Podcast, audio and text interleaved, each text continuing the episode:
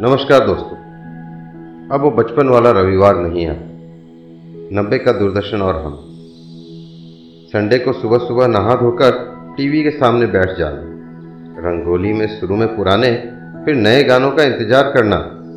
जंगल book देखने के लिए जिन दोस्तों के पास टीवी नहीं था, उनका घर पर आना।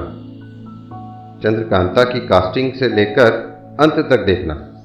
हर बार सस्पेंस बनाकर छोड़ना चंद्रकांता में और हमारा अगले हफ़्ते तक सोचना। शनिवार, रविवार की शाम को फ़िल्मों का इंतज़ार करना।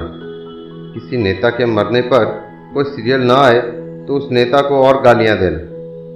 सचिन के आउट होते ही टीवी बंद करके खुद बैट बॉल लेकर खेलने निकल जाना। मूक बघीर समाचार में टीवी एंकर के इशारों की नकल करना। कभी हवा में एंटीना घूम जाए तो छत पर जाकर ठीक करना। बचपन वाला वो रविवार अब नहीं आता। दोस्त हैं, पर अब वो प्यार नहीं आता। जब वो कहता था तो निकल पड़ते थे बिना घड़ी देखे। अब घड़ी में वो समय, वो वार नहीं आता। बचपन वाला, वो रविवार नहीं आता। वो साइकिल, अब भी मुझे बहुत याद आती है जिस पे मैं उसके पीछे बैठकर खुश हो जाया करता था। अब कार में भी वो आराम नहीं आता।